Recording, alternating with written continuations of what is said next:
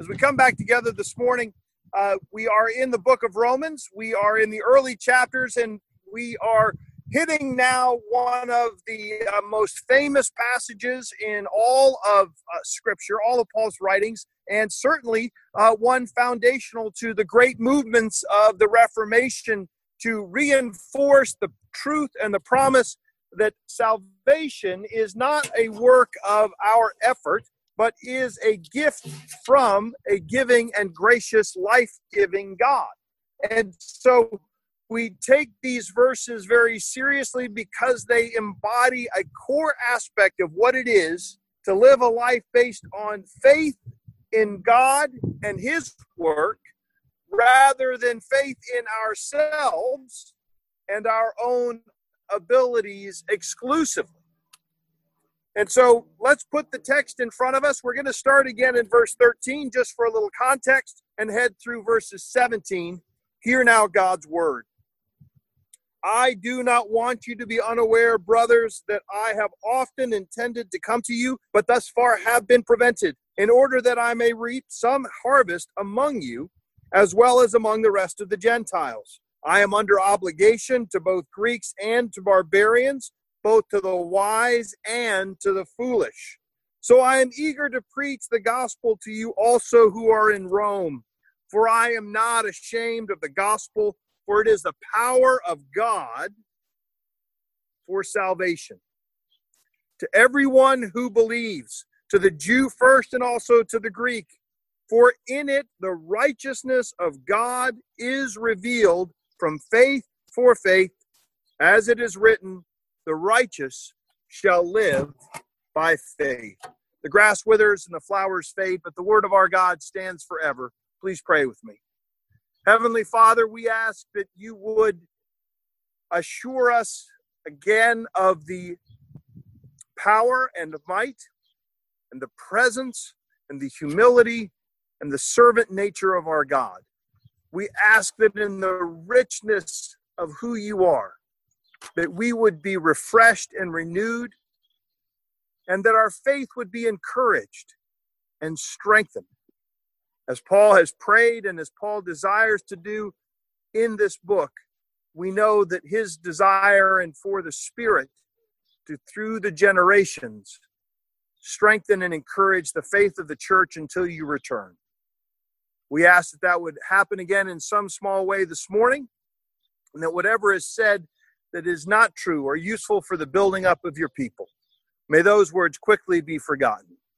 In Christ's name, amen. Uh, this morning, uh, I was reminded of uh, my lack of safety training.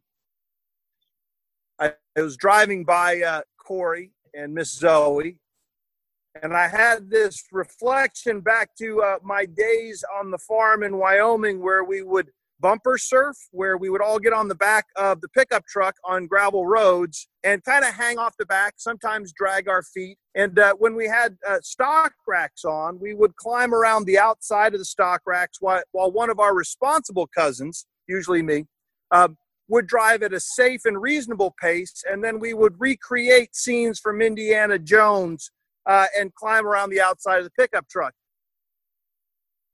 When my daughter was about 14, uh, 15 years old. We were out here at a few of the, what is it, seven pools or something, a beautiful park a little bit uh, west in the mountains. And there's this about 15 foot uh, place you can jump off and you can land in a beautiful pool that is just about deep enough for it to be safe, depending on what time of year. And in all these cases, right? I was either encouraging zoe that i that she should have faith that i would drive slowly uh, in the suburban as i encouraged her to stand on the back of the bumper or my cousins to have faith in my driving ability as we whipped around the uh, windy ditch bank or my daughter who was very wise and not really wanting to jump off a 15 foot rock into a small pool of water and had to be exhorted by her father that it was really safe that she should have faith in me that what I was asking her to do in taking this uh, reckless but fun step of faith, that she could trust me. we come to this amazing passage where Paul is talking about the faith necessary, the faith given, the faith bestowed on us by the Holy Spirit, which is both reaffirming and radically dangerous. The pagan faith, the faiths of uh, Rome, where one uh, took within one's control a religious act to honor the emperor for temporal gain, for perhaps usefulness in the afterlife. When Israel was tempted time and time again to follow the Baals, which were fertility gods that would help your harvest grow, which would help you have children, which were necessary to help harvest the grain that you were growing. All of these things were pragmatic ways of taking a bit of faith and applying a little bit of effort on our behalf, some way of engaging in the process, leaving it not completely in the divine's hand, but in some way contributing or at least feeling like we might be able to move and lever something out of creation or that mysterious spiritual world that we might have security in this world and in the next. And to ask Abraham, to ask Isaac, to ask David, to ask one believer after another in scripture and throughout church history to have faith that in the moment where we stand on the edge of a cliff, in the moment where we are asked to do something that seems far less wise than the pragmatism of the world, to take that step of faith. In this passage, we've already seen that the glory of God is shown in his salvation. That is a spiritual and a physical reality. Again, just imagine if Moses had come to the children of Israel and said, Good news, you've all been set free spiritually, and someday in the future, you may in the next life experience a measure of non slavery, and then left. I think the Hebrews would have felt somewhat shortchanged. And at the same time, if all that he had offered was a simple material freedom and a rebellion against Egypt that had landed them in another land or in the wilderness without any sense of a God abiding with and transforming their very existence, would have also simply felt like everything else that the world presents. Here is a short term way to create human freedom. You can be the power by usurping the power that's been squashing you. And that's the circle of violence that most of us experience politically and socially every day. It is simply a idea that salvation comes from my ability to subject to you what you've subjected me to. I can save myself by squishing you. And God says, I am going to save you that you might be a blessing to all the nations. And that is the glory of God's salvation. And yet, in the midst of that, because of the way He does it, marching us through a wilderness, providing food, running out of water, making us have to ask Him again, even though He faithfully provides it, spending years in exile and asked to be a blessing. All of the ways in which God challenges the faith because human faith runs out pretty quickly. Abraham's faith runs out pretty quickly. Sarah's faith runs out pretty quickly. And all of the sudden, pragmatism raises its head and suggests, well, you could take control the use of a maidservant who's a little younger. Maybe this will, maybe this is what God meant pragmatically, I can connect the dots because it's been a long time since the, Paul, as a Jewish man, God stretched his people, promising a salvation that was not meant to be done at the expense of the other, but meant to be done at the provision of justice and mercy. A God who had stretched his people over centuries they were slaves for several hundred years in Egypt, according to the promises and realities of Scripture. The time period of the judges is for time period of the kings is about 400 years. The time period of the exile from Babylon to the presence and the uh, to the birth of Christ is another 400 years. God stretches the faith of his people. In the midst, he does amazing things. But they're called to wait and to rest, to believe in the goodness of God, even in times of silence or difficulty. Paul is saying that the faith that he is presenting, first to the Jew and then to the Greek, is the power of God to set people free, and it is encouraged and built on the sure knowledge of faith, encouraging faith. Faith built in community, faith built on a relationship with the divine. So, salvation is not simply future, but it's also present. And faith is not simply vertical, but I want to suggest that it's also horizontal.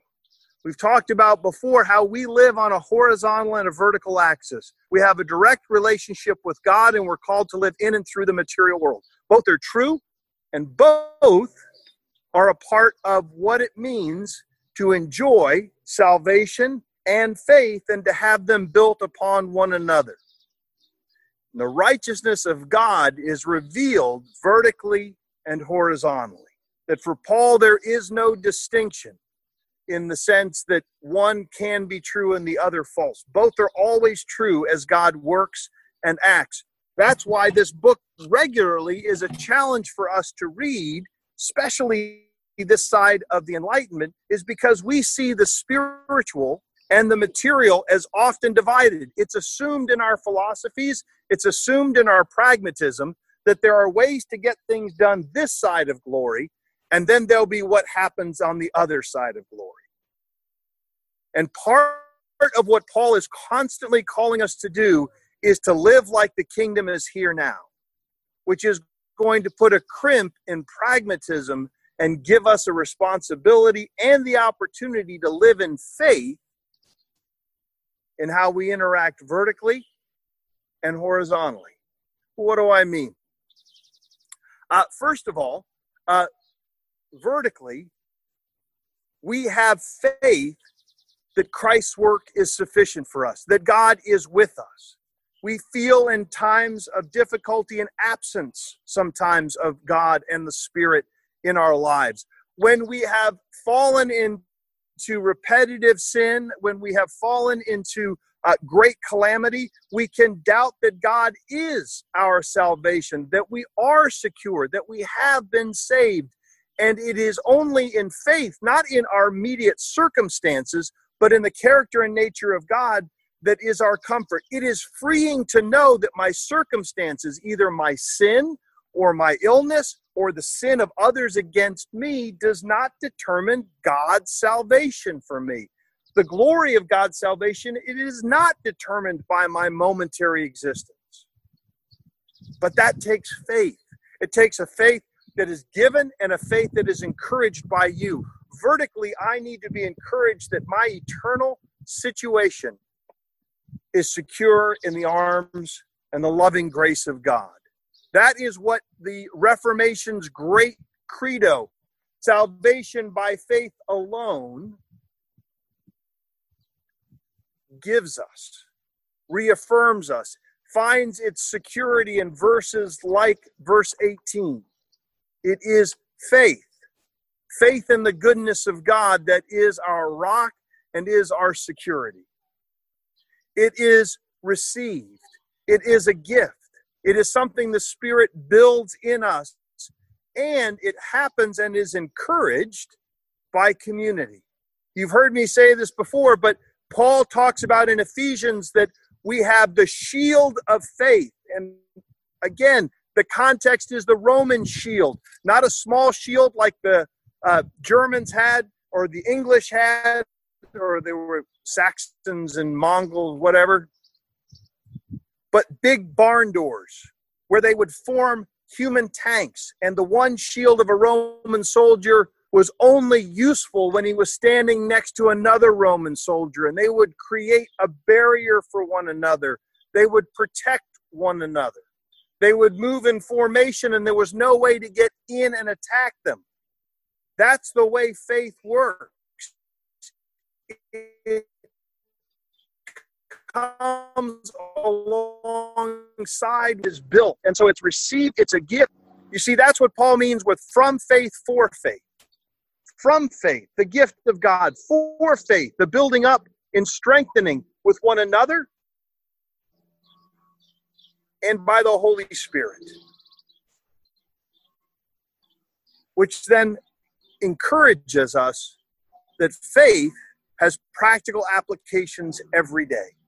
It transforms our very lives. It makes the momentary pragmatism less and less appealing. If I have an eternal relationship with God vertically secure, if I am relationship where you are encouraging my faith and I'm encouraging yours, then that idea of it being armor, that we are in the process in the midst of seeing the enemies that had tried to stop Paul from getting to Rome, confronted by the power of a gospel salvation that transforms the world, we can imagine that as we move forward against what seems to be dark and overwhelming powers, that the faith of God moving into dark places that seem to be overwhelming can and will be dealt with as the light of the gospel is shown in those places. And what seemed to be large and immense once exposed in the light of faith becomes small in comparison to the greatness of God's salvation, the greatness of who God is, not who we are, but the greatness of who He is that brought the light itself. In our history, before the Reformation, salvation was seen as something of a commodity, something that could be meted out by the church. On the other side of the Reformation, faith has sometimes been presented as a way that we could believe that someday on the other side of glory things will get better faith that even though this life will be rough and brutish, that there is some utopia in heaven. The problem with both of those versions of faith is that they rob us of its transformative power to, to see the character and nature of God increasingly borne out this side of glory. If I just believe that faith will happen uh, that my faith is that someday I'll go to heaven, I may not function terribly well this side of glory. If I believe that faith is simply something to be bought and sold, or salvation is, then I don't worry too much about my ethics for most of my life. And if you read history before the Reformation, you know that a lot of people really didn't think much about their salvation until right before they died. A lot of churches got built by people in their 60s, well, or 40s, right? All of a sudden, dukes and earls started building churches when they started to head into the latter half of their life. Sadly, in the Reformation, the use of faith in a future heaven opened us to the criticism of people like Karl Marx, who said that we had simply presented an opium for the masses, that they were to endure the difficulties of this life because someday they would get something nice on the other side. That they should have faith that someday, not here, but there, it would be better. Paul's preaching in Romans doesn't really allow for either one. It is not a commodity to be sold because it is a gift of God's free grace. And Paul is going to preach to the Romans that there's hope this side of glory for them to be both Jew and Gentile in the same church, that they're going to be able to care for one another, weaker or stronger, because their faith in who God is, their faith in His salvation, will give them the resources to make a difference now. Not perfectly, not utopian esque, but nonetheless, a faith that when they live as God has called them to, that God will honor and bless that that it can and will reap a harvest. That our faith is not in a God who is simply vertical, but a God who has come near and lived in and through this world and declared that the good news was that there was now uh, uh, healing for the blind and the lame, freedom for the prisoner, the mercy and grace of God that breaks the power of the past and gives us the hope of eternity even now. That's what Paul is not ashamed of because that's where real freedom comes from. The vertical and the horizontal brought together, brought together because they were meant to impact one another, to build on each other this side and for all eternity. So, questions that I'd encourage you to, to wrestle with on the backside of this is that on the horizontal, one of the ways that our faith pragmatically can be challenged is we do begin to see salvation and power through, in some way or another, superiority or the ability to subject others to our will. In faith, in the best sense of what it means to submit to one another out of reverence for Christ, who do you or who should you be praying about serving? About seeing yourself as not better than, but equal to and saved by the grace of God? Where is your faith on the horizontal need to be stretched in extending grace and mercy even to the enemy? Where is your faith that Jesus being hung on a cross is actually the glory of God need to be manifested in your heart and your life? Where do you need to die that Christ might rise? Knowing or believing in faith that that is his greatest way of showing his strength through you. And where does your faith need to be encouraged? And how are you allowing others to encourage your faith? Are you running around with a small shield of faith as if it's a personal aspect that you can individually defend yourself against the flaming darts and arrows of the enemy? Or are you standing shoulder to shoulder with brothers and sisters in Christ because you need their faith to protect and encourage you? Faith for faith. It is both passive and powerful to be a people of faith. It is passive in the sense that faith is something that we are believing has happened to us and for us. It is powerful when that faith changes the way we're able to interact in times where fear, in times where need, in times where expediency would cause us to act contrary to the faith that we have. May we be people of both wonderful passive faith built up by the Spirit. And may that faith transform us into powerful means of encouraging the salvation that comes through Christ alone in one another and in our world. Let's pray. Heavenly Father, we ask that you be merciful to the preaching of your word. Again, thank you that faith is a gift. Thank you that faith is a motivating factor, that we can trust you that even when you stretch us in times of danger, in times where we cannot see the floor, you tell us to take the next step. Lord, we ask that we would trust the goodness of who you are. And may that faith breed and encourage, strengthen one another. And may it spread. We pray it in Christ's name. Amen.